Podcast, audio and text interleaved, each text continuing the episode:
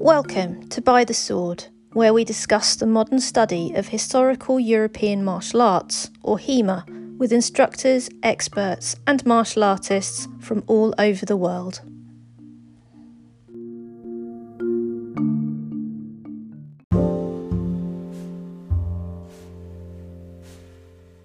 In this episode, I talk to fight director and artist Sydney Schwint of True Edge Arts in California, USA. We discuss how stage combat and theatre links historical fighting to modern veterans in fascinating ways, as well as the enduring appeal of swords in art. The recording took place 29 January 2023. Sydney Schwint, uh, True Edge Art, a very talented uh, artist and uh, also a fight director. Thank you so much for joining me. Oh my god, thank you so much for joining me. I'm so excited. Uh, so um, we had a little chat beforehand, and I'm so sorry for waking you up so early. I, I didn't realise you were on the on the west coast, so it's like what ten in the morning, eleven in the morning there. In the morning, but you know, I I should be awake. You Just know, about. morning people rule the world. We gave them so much power. It's it's civilized. It's civilized enough, I think. Um, so you're in California in the, the San Francisco Bay Area, you said. Um, Yep. Lovely place. I've visited it once. Absolutely loved it there. Um, and you're originally from Colorado. That is very true. Yes. Okay, so um, how did you get into swords? What happened? I mean, who doesn't love swords? You'd be surprised, actually. It isn't everyone. I know. Well, here, I, they're not the people I associate with, I guess. God, um, you know, I was like a super nerdy theater kid and Right. like loved theater. And then my freshman year of high school, my theater teacher decided that he was going to teach stage combat, which I don't know if had, like if he had any uh prerequisites to do that, but he brought in swords and was like, "We're going to put to high schoolers and see what happens." And I almost stabbed my best friend's eye out. We're still best friends to this day. um, he has both of his eyes, uh, but it was so much fun. I was like, "This is great. This is part of theater. I get to swing swords around and and act like I'm in Lord of the Rings. I'm so into this." Um, so that kind of like sparked a little bit of love, and then I started trying to pursue it as like once I went to college, trying to find courses and and then it just kind of kept rolling.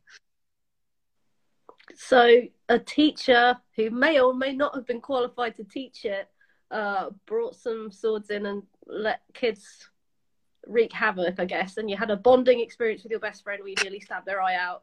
Um, Yep. Just so- how you stay friends for life, you know. And that that was that was your uh, inciting incident, as they say. Uh, what what followed? Did you did you then decide? You know, you're a fight director. What's the what's the career roadmap for that? How did that happen? Yeah. So, I mean, high school, fell in love with it, was like, this is fun, but there's, you know, you're in high school, there's too much else going on in life. Um, but, and I, I remembered how much I loved that. And I Google search stage combat training, I think, when I was in, college. And I found the, the Society of American Fight Directors. And their website at the time was uh it, it was a not super stellar but they had a, a summer training workshop which still happens today the national stage combat workshop and i signed up for just you know the the beginning route the actor com- combatant training and i Is that uh, sorry to interrupt? Is that the same thing as the Paddy Crean workshop? Is that the same one? it's not the same one but Okay. the patty great yeah, Mhm. Okay, yeah. sorry. Oh no no we love the Paddy Crean i haven't been yet but many of my friends have gone and it's on my list i want to go Yeah, same. Right.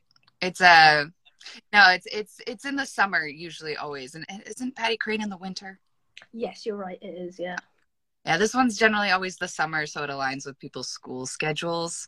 Um, but it's three weeks. It used to be in North Carolina, and now it's in Louisiana. And um, you spend three weeks. People call it fight camp. You know, you, everyone's just super nerdy for swords, and as in the actor combatant route, you work on um, rapier and dagger, longsword, and unarmed combat, and work for some certifications in there, which requires 30 hours of training, and then you perform a scene at the mm-hmm. end with the fight in it. Um, and it's you know a lot of fun. Did that and was like, this is great. And then my first actor job that I got hired for I was 20 and it was a it's a small theater in Colorado, the historic Jones Theater, and they have a little tiny um, Shakespeare festival called Shakespeare and the Sangres because it's the Sangre de Cristo Mountains out there. And I was hired to play Titania in Midsummer Night's Dream and a bunch of roles in oh. Macbeth. And then I got there and they didn't tell me beforehand, but they were like, "Oh yeah, we saw you have sword training. You're gonna choreograph this." And I was like, "Oh what?" And I was young. I didn't know better. It wasn't in my contract. They weren't paying me extra, but I did it and it was an experience. um, and, and from that, though, I, I learned better on that, like, oh, I should be contractually obligated. And they need to tell you ahead of time. And they should get not sharp swords because that was another. What? yeah, I ended up slicing. Oh, it was terrible. They were like hang on the wall swords, those really terrible rickety ones that yeah. are not for fighting. And I I cut my hand from like here, like across, like right on this area, and it was like right on the webbing. Oh, it was awful. Yeah. Oh my god. I know. I convinced them I was like, you need to like go weld these better together and file them down because this is horrible but you know, you're so young and standing up or paying you is hard sometimes. Yeah. Oh but, gosh. Um, um, after that, I, you know, pursued more training and looked into it more because I, I love doing Shakespeare. It's like something that my career has done a lot of. Um, but you would ask like the direction, like how do you become a fight director? Hmm. Like there's like a million and one ways. There's no like set path, you know it's kind of if you want to do it, talk to people and you can find a way. Some, sometimes you can find someone to mentor you. Sometimes you're just like really adamant like me and you just show up all the time. Just like be there. You bide in it. Just be there all the time. I think sh- what is it? I can't remember who said it, but showing up is fifty percent of the the success, isn't it? It really is. Yeah. So uh, you got roped into being a fight director for a small production of Midsummer Night's Dream.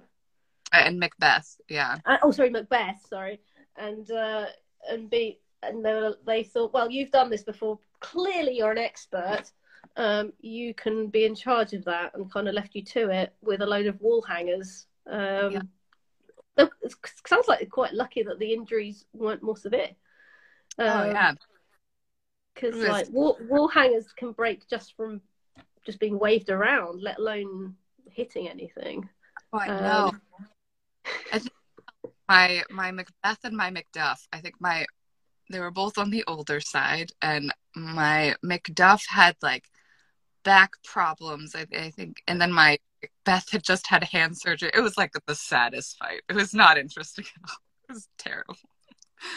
but they did it. No one died, and it's they were like really slow. So, as a fight director, what's one of your signature choreographies? What's you know, what's something that people can recognize as your work in a fight? kind of thing that you tend to do a lot of? Gosh, you know, to be perfectly frank, I, I, I really like when I go in. I don't come in with like any preconceived choreography. I really like to like work with my actors and one because you never know what they can do and like you mm. might come in person's like hey i actually can do backflips and you're like well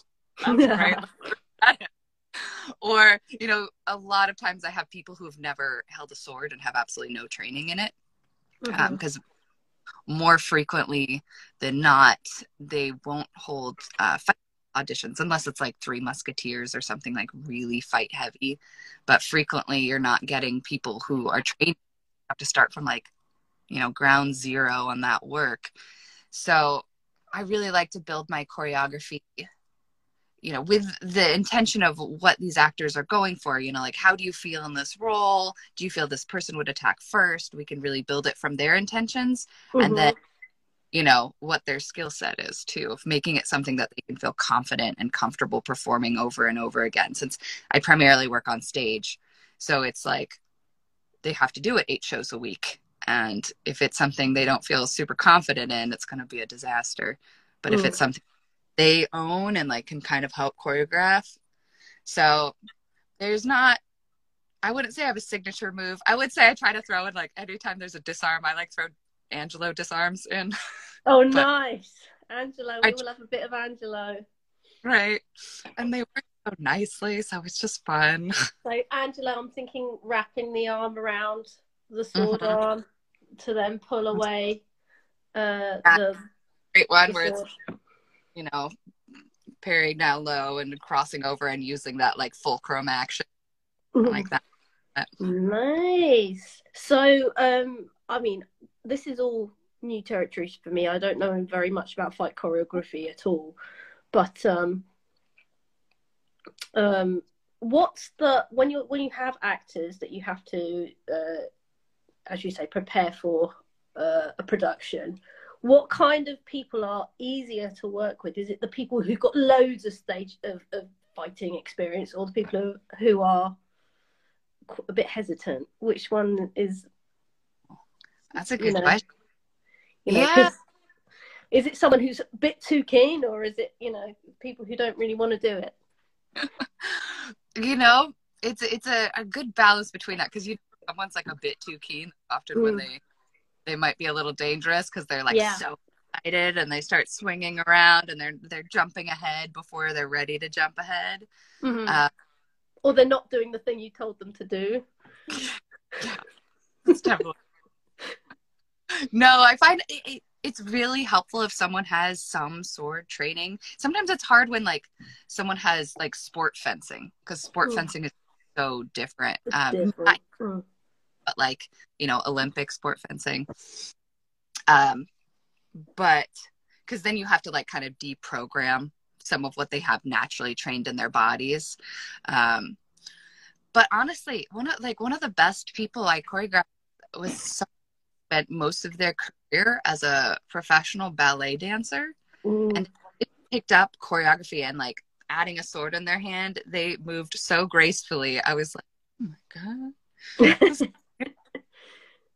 they could pick up like, work is often hard you know because it's you know it's silly but advancing and retreating is just something we don't do. We walk you know we pass. Mm-hmm. and so like, advances and retreats are more challenging for people who've never sword fought before. Mm-hmm. whereas for a dancer it's no problem. they're doing all the time.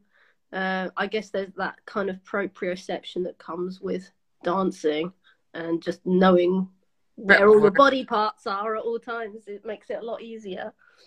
Because um, like i don't know about in uh, fight choreography but in HEMA the most common uh, area of improvement people always talk about is footwork.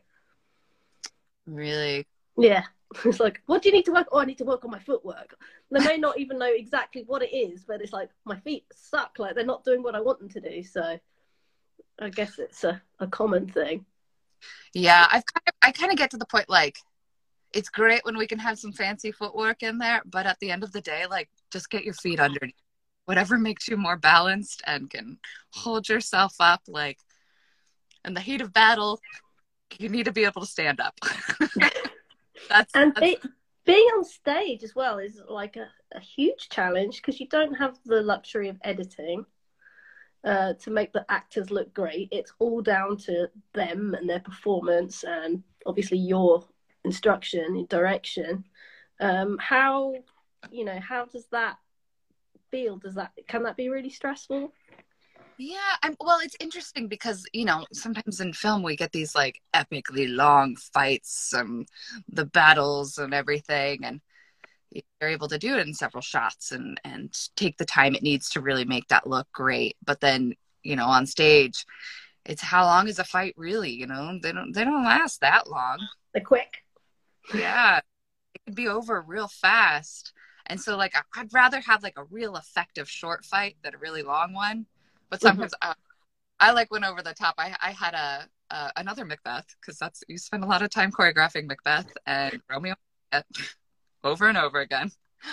Um, but I had one right before the pandemic that was um, Shakespeare on the Vine in Murphys, California. They're a great little company, mm-hmm. and they they were like, "We're gonna give you your actors like months ahead of time," and so we got to build something like really big and fun and it was a sword and shield and a lot of fun things to work on there but uh, we, we ended up decapitating macbeth with the shield which was really fun.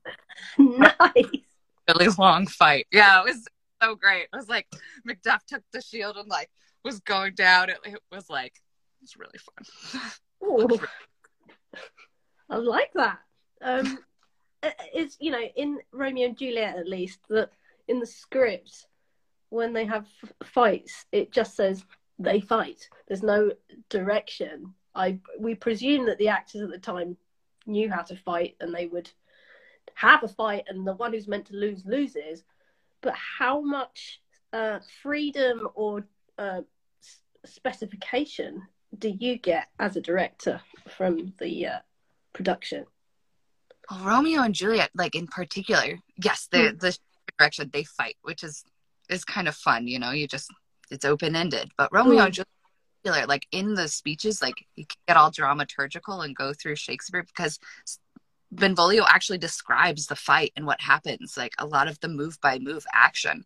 Mm. And it is see the training, you know, from the sword fighters at that time.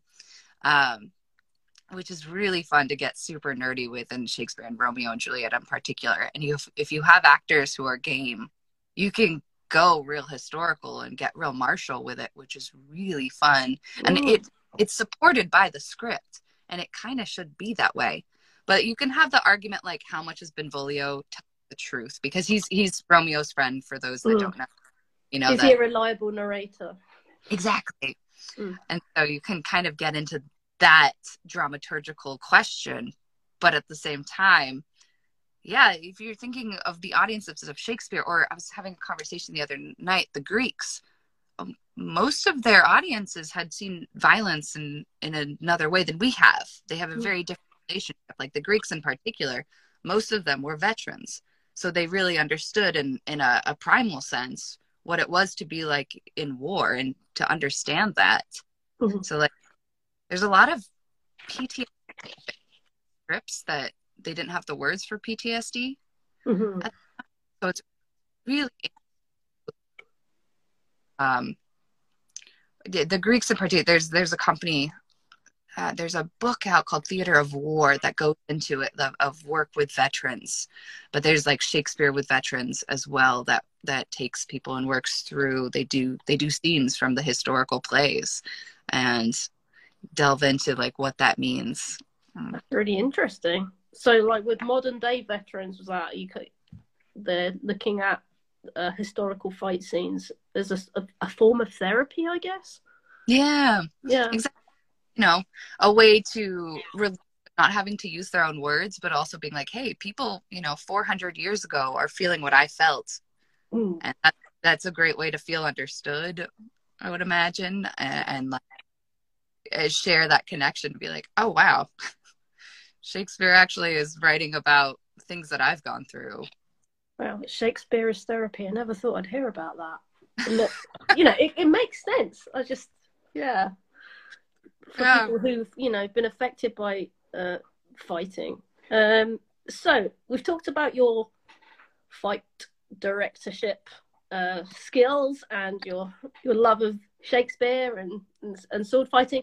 Now you also have uh, another string to your bow. You are a fantastic artist, and that's how I came across you in the first place. Because um, during the pandemic, you um, put out a lot of merch, and I, I bought one of your um, face masks, and it was the one with all it was the one with all the pole arms, and I lost it. I was so gutted. It was my favorite, um, and I forgot what does it say? It says stay away or pe- uh, social distance.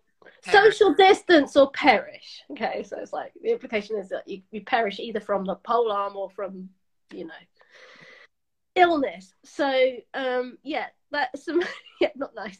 Um, so True True Edge Art is the name of your brand.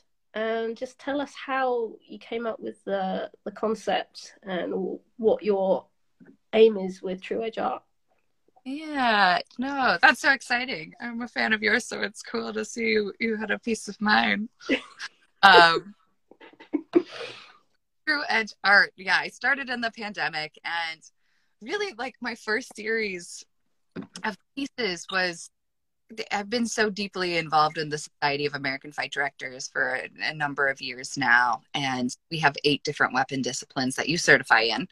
And I was like, I just want to do like, I want to make a piece for each of those certifications, and so that you know you can kind of have one if you if you get your cert, you could be like, I got the sticker for it or something fun, and I I put it out, and I didn't really think much of it. I, I in the pandemic, I all of a sudden had a bunch of time. I guess that's mm.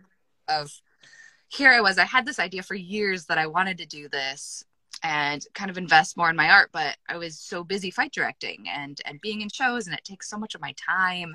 And especially, you know, like theater doesn't pay great in the states, um, and so like you're kind of like putting together all of these jobs to try to make ends meet and i never had time to do my art and then the pandemic happened and there was no there was no theater um, and, you know, I had 14 contracts canceled. And I was like, well, shit, what am I doing now? um, and so I finally had this time to invest in actually, you know, my, my visual art.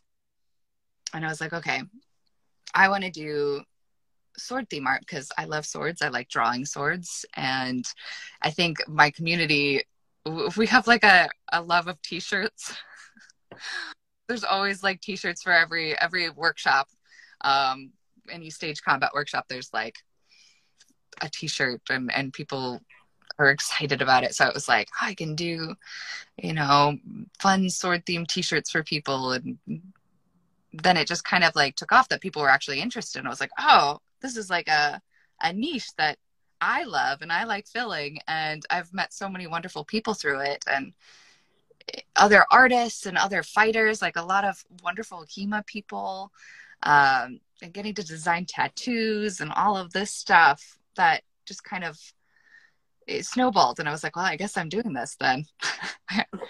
keep doing it. It's so fun. And it's taken a little bit of a backseat as some pandemic uh, restrictions have been lifted, I guess. So, like with theater back up, then there's some other work that's been popping up. Mm-hmm. But I have a like I'm working on a book right now with a friend and who's who I met and you know another friend wrote a book about sword fighting that I'm trying to illustrate. Um, all these fun little things. It's like, oh, this would have never happened if I didn't just put it out there and see what happened. Now, when you say illustrate and it's about sword fighting, I don't know if you're allowed to talk about the book, but um, a lot of your art on the True Edge art is uh, how do you describe it? Um, it's not necessarily demonstrative stuff. It's not people fighting. It's swords and um, flowers and all kinds of stuff. It's just pretty artistic renditions of swords. Um, so for the books that you're working on, is it similar to that style of art, or are you doing more like diagrams and you know how people fence and stuff? Well, the first book is a sword fighting friend, but she wrote she wrote a um, a feminist parody book that is uh odes to cat collars. okay. So it's one panels that go with it. Yeah, it's it's great. I I will let you know when it's out. It's fabulous um, and very funny, but it's has no swords in that one. Oh, okay. A, um, a lot of accompanying art to the piece. Like she'll have a poem, like of someone who catcalled someone, like all real experiences of like a semi truck driver who honked at them, and it's like, what are they expecting? It's like the expected response. Um, and so like there's I have one that's like someone with post-it notes all over them. It was like someone was leaving post-it notes at their workstation that were, you know, sexual assaulty. Okay, so it's like illustrations for poem for poems, basically. Yeah, and then the other piece is like a friend, a sword fighter, wrote a book about stage combat, and it will be more people involved with like swords and like what it's like to be on stage with swords and silly costumes and fun things like that. It's very uh uh silly. It's like the alphabet going through. I've been meaning to do that one for years. It's been on so I'm just need to do it. and Right. which you know, is this something that you'd like to keep doing, doing illustration for uh for books, or Yeah. is it just something you're doing for friends at the moment? No, it's something I would like to keep doing. And particularly like I love comic books. Um, Graphic novels, uh, is that something you'd like to do? yeah that is something i'd really like to do and it because i think it blends like what true art been and also my storytelling in, in stage combat and and acting. Of here we got stories but in visual format and i can take you know my experience with fighting and my knowledge of fighting and and put it on in you know a visual form rather than well i guess i guess the stage is a visual format too but you know it's live action a non-live action visual format. So goal to do that and it is um you know it is more people not the swords just with flowers and things like that Hmm. but take you know Awesome. more of that traditional graphic novel style Awesome, I'd love to see that. Um, so it's half past the hour, so, uh, wherever you are in the world. Um, and that is uh, your cue, the nine of you who are currently watching. If you'd like to ask Sydney a question, whether it's about fight direct, direction, whether it's about illustration, whether it's about swords, or, or anything that we've discussed, um, please, if you just uh, tap on the button at the bottom of your phone screen, it looks like a speech bubble with a question mark in it. Just uh, enter your question there, and we will read it out and do our best to answer. Or you can ask in the comments, but if you ask in the in the button down the bottom, we're more likely to see it. I'm just gonna have a quick scroll and see what the folks at home are saying. I've had a lot seen a lot of people dipping in. Um Oh, Roberto Martinez Loyo says, Hey Sydney, so cool to see two people I like so much getting together. I think you met at an event. Hey uh, one time. Um, so that's a mutual friend of ours. Uh, Knuckle guy said, "Can confirm." I think that was when you were talking about um, sword fighting as a form of therapy for veterans. So that was I, I know Lori. Lori has a, a tattoo I designed. Ah. I mean, I know there's a lot of people like ex-service people who do HEMA, and I do wonder if that is a reason, well, one of the reasons why uh, people get into HEMA. Uh, a book says, uh, "Oh, that AJ, AJ Garrigus." Uh-huh. Uh, oh, he was he was referring to art and also therapy. Just confirming in the comments there. Right, we have a comment uh, question. Um, ah, Roberto says, I just want to say hi to two of my favourite sword girls. Hi. And Cole Blaine says, uh, Sydney, how has your study of clown informed your fight choreography? I didn't know you studied clown. I did. I actually moved to, to San Francisco for clown school with that's my friend David. ah. oh yeah. Um one, that's a great question, David. And two, I think it's helped out a lot, to be honest. I think clown um allows you to be open and responsive to to the world around you and i think when you're in a fight you need to be open and responsive and so often you know our my actors are really stuck on like what the choreography is and it's like no look at what's open like Mm. we're gonna logistical sense. We we don't want to sword fight. Yes, we want it to look pretty because it's on stage, but we also want it to be it, it, it to make sense. Mm. And for for the actor, it should make sense to the character of like, oh, hey, your femoral arteries open. That's what I'm going to go towards that. Bringing in that that sense of openness and, and vulnerability is really important into some into choreography as well. And also, I love I love choreographing comedy. It's Yeah? my- yeah. so like slapstick, that kind of stuff. Oh yeah, I got to do a stair fall right before the pandemic, um, and it was so good. It was like a big staircase that went around. Like it started at the top, went down, had a platform here, and then down again, and had another platform, and then down again. And we got someone who who got to fall down the whole thing, and great. And you had to organize that. You had to Yeah, that.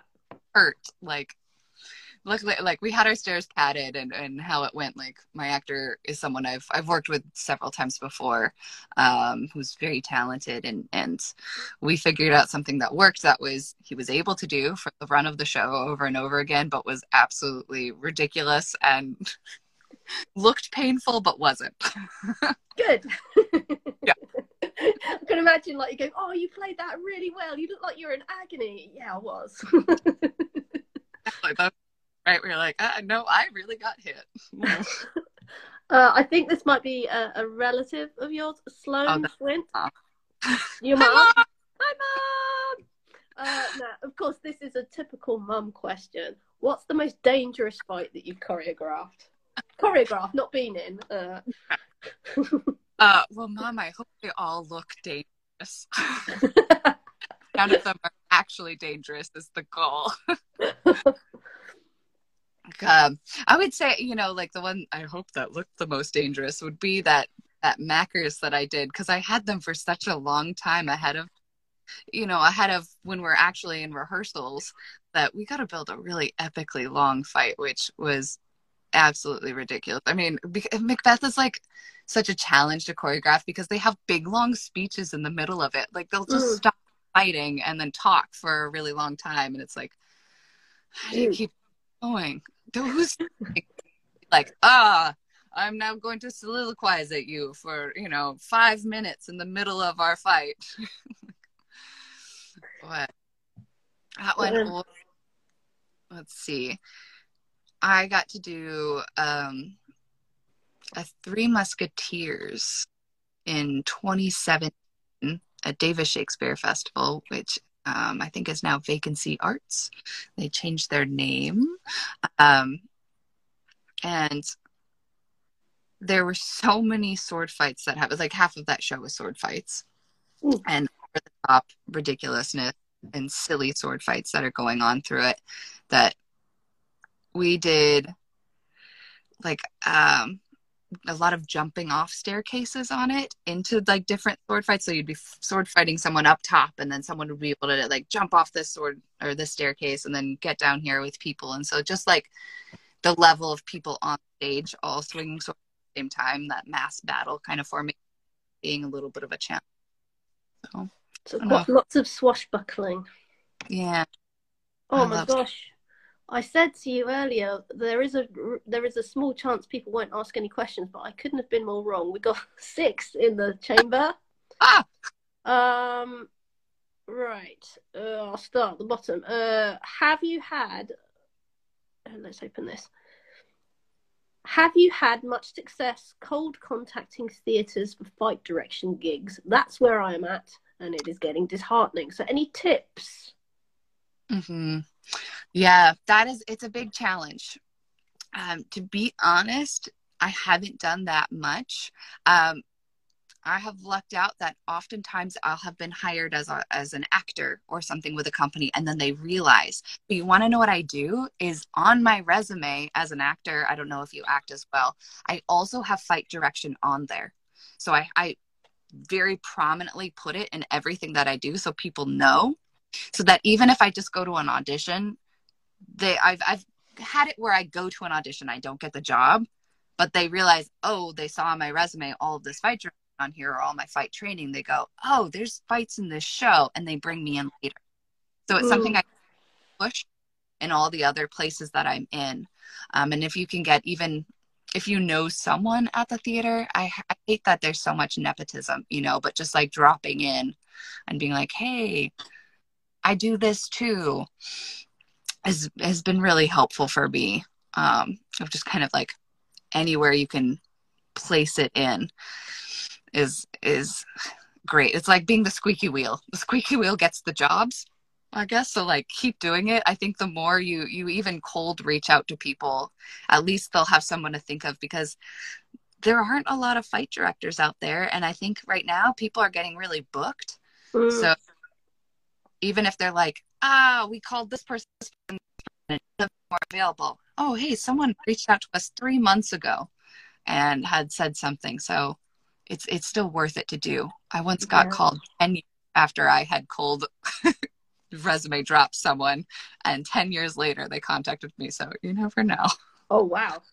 Yeah. I, I, think you know, even in the in the modern age, with well, you have information off fingertips. People are still useless at um, keeping up to date with what's available to them, and uh, they do you do still rely on word of mouth for so many things. Um, so the message seems to be just keep on keeping on and just make yourself visible to people um, by being the squeaky wheel, as you said. Um, uh, oh, this is one from the comments. Uh, Amdis, Amdisen, how have how has your experience with intimacy direction? Didn't know you did that influenced your approach to fight choreography? And can you speak about the philosophy of consent? That's a really interesting one. Yeah. Ow. That is a great question. Thank you, Armando. Hi, friend. so, intimacy direction is, for those that, that don't know, is something that's more and more prevalent. It's been around pretty much forever, but now has taken on an actual format, which is great. And that intimate moments on stage need to be choreographed. And oftentimes actors were just told, "Hey, we're gonna we're gonna do a simulated sex scene," or you have to kiss this person and there's no direction there's no checking in on boundaries and it's been really problematic mm. um, but that work a lot of where intimacy direction has come from in the states and actually in the uk as well is a lot of people who do fights also do intimacy. Mm-hmm. really is an incredible crossover on that is like one there are a lot of moments um, of intimacy on stage and screen that is also um, that is also violence right? Non-consensual moments. And so working with your actors through consent based practices is incredibly important. I now put um, like a lot of um, intimate direction, excuse me, and consent based practices and boundary practices at the start of all of my work because you don't know where someone's coming from, even with violence. I don't know their experience.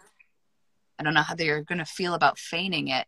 And a lot of times it's my uh, my folks who are more of the aggressive in in the the someone who has to hurt someone else will have a hard time with it because they're having to hurt someone they care about you know another actor a coworker and how do you navigate that safely for for your heart and your brain and mm. it's finding physical and emotional boundaries and ways to tap in and tap out so the intimacy work has really influenced my fight direction in a positive way mm. on making more safe not just physically safe when we're getting into the fights but you know uh, hopefully emotionally secure in the work that they're doing. Because it's it can be a lot. Yeah.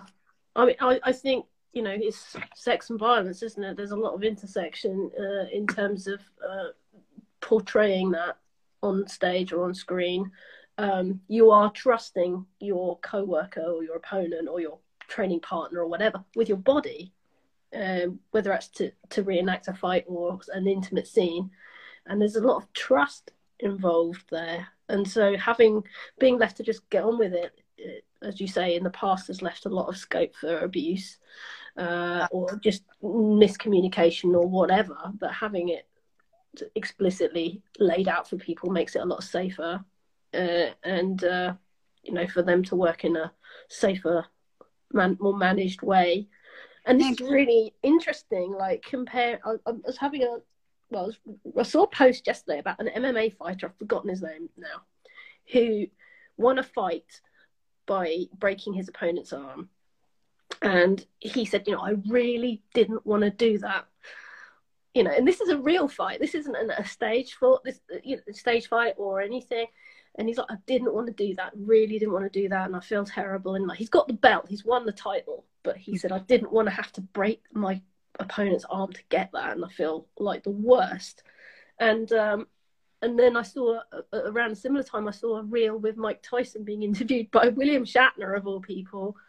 Uh, and he said, Mike Tyson said that he would cry before every single fight because he didn't like the person he had to become in order to win.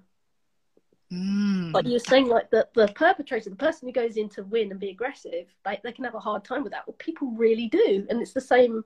So, like what you're saying in the early conversation is the same with, with veterans. Um, that is part of the, you know, the, the traumatizing experience is being the bad guy and being the person who has to hurt people. Um, that's really, inter- really interesting sort of confluence of, uh, of, of approaches there. Um, Right. Um, yeah, just thought I'd bring that up. Thank you. That is encouraging," said Hotshot uh, about your your advice about um, applying for for jobs. Um, oh, and you'll get it. Go get it. Keep going. Keep on keeping on. Um, oh, you answered. Oh, that Garrigus about he said, "Have you ever had to choreograph over a variety of heights and terrain?" And yes, you have. Um, mm-hmm. Right, here's one from Foxhound, my friend Foxhound027. Hi, what is the first thing you start with when setting up a stage fight? So, what's the first thing you do? Mm, that's great. Um, so there are two things that I, I, really start with. My first is like what we were just talking about is I work through talking about boundaries and physical physicality for each person and giving actors agency over their own bodies or trying to because that's something um, actors so often have been taught to say yes to everything we've mm-hmm. been if you want the job you have to yeah. be for everything and that has often put people in unsafe places where it's like hey i actually had knee surgery and i can't you know bend this knee in a you know in low lunges so like i need to be aware of that so that they can safely and effectively that, but oftentimes people will hold stuff themselves because they, they don't want to be a bad actor or a difficult actor.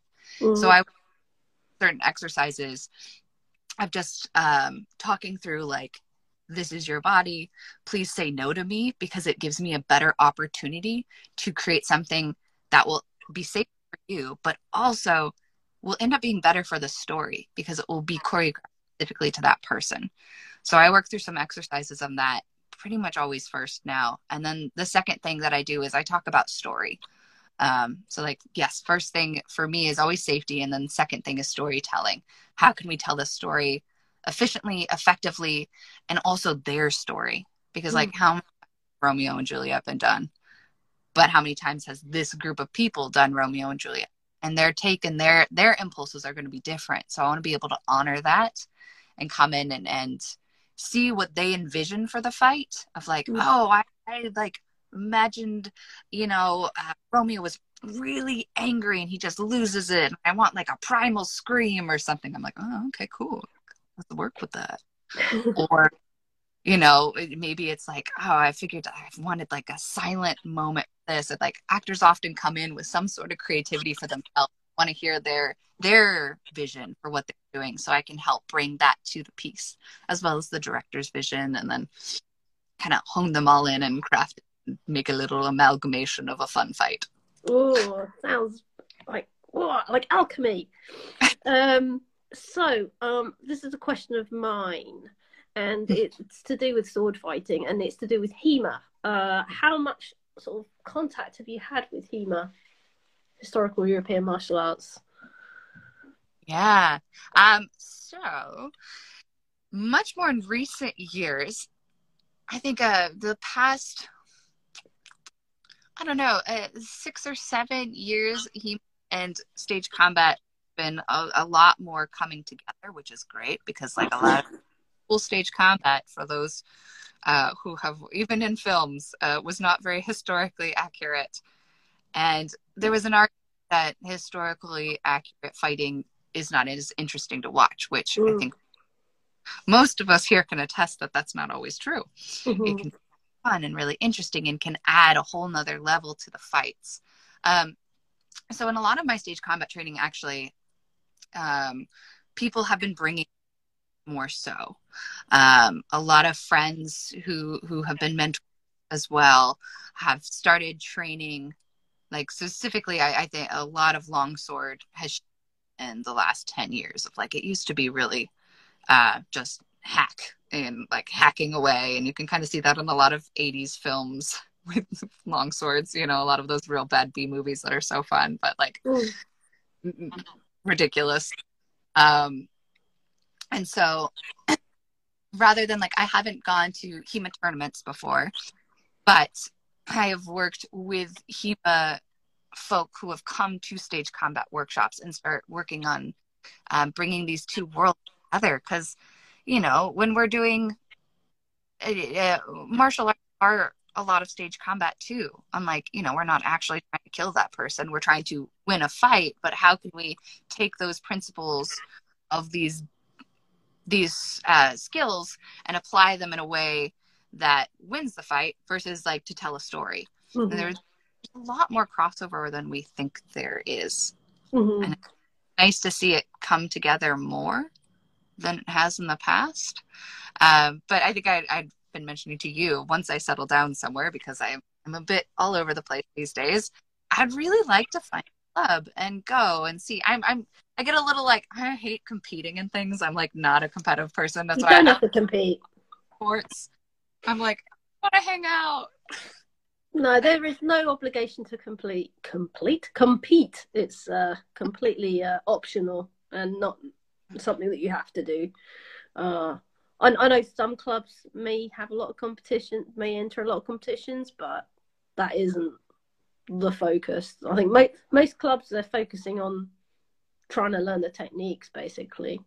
Um, it's interesting that you say that uh, in in recent years, there's been a lot more people practicing more of the longsword uh, techniques in fight choreography. Uh, so all I'm taking from that is that there are more people with a HEMA background doing stage combat, or stage combat folks are going into HEMA. Well, there's some kind of there's some kind of crossover happening Yeah. anyway. Exactly. There's like a crossover. And I know there's like certain people, like I think particularly in the, the Society of American Fight Directors who are like actively trying to bring it in because Mhm. like we're seeing a lot of shifts in in how we're looking at stage combat in the last um, several years of like there, there's you know some old school like effective but like we can teach more complex choreography in a to folks who don't have that training still and they'll pick it up. It's just how we teach it you know? And i Mhm. think part of that is bringing in some historical styles because that also gets actors excited you know? When it's a historical piece it's like hey this is from that time period and like actors are all nerds. We're all we're like yeah that's great. Tell me more. When you were when you were training fight choreography, uh, yeah, stage combat, did you uh, was it all just um, standard stuff, or was some of the stuff you were learning was any of it historical at the time? uh, when i first started there was a little history but not very much Mm. at all. Like, like that first class I did, it was like nope, none. And then then when I went and did the Society of American Fight Directors workshop, we had a little bit. Like there was a little bit of conversation about it. Talhoffer was brought up, and you know I went out and bought my manual. Mhm. All it. but it was less. It was less of a focus on that, and more of like, hey, here's where this came from. Right, the Not how- context. yeah. Mm. And Cool. so introduction, but not application. Yeah. Okay. Uh, let me just see. We've got a couple more questions in here. Um.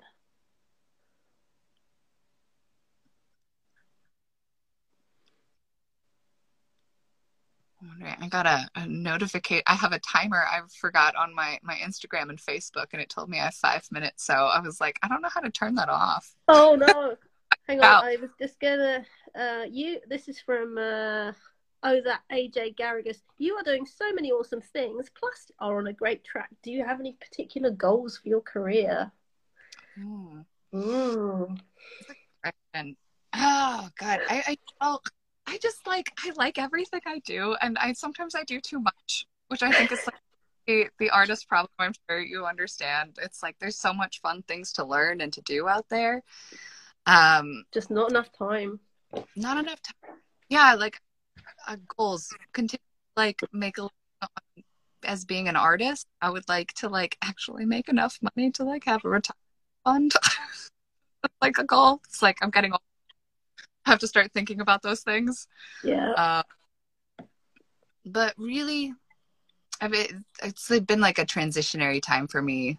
The past, I think for most people, the past couple years, like a lot has been shifted and growing, and and I'm trying to see what I want to do. Like I've I've had some different opportunities the last year. Like I I, I got a visit professor for a semester, which was like the first time I got to teach a full track, and finding out oh I really liked, but I also really like this art. So it's like oh I want an adjunct position place somewhere where I can like spend time during the day drawing and painting, but then fight direct. I want to do everything. I want to do and figure you out. Want it all? Oh, okay, brilliant. I think that is the perfect question and answer to finish on. Uh, which leads me to say, Sydney Schwint, uh, Schwint, thank you so much for joining me. I went all German there.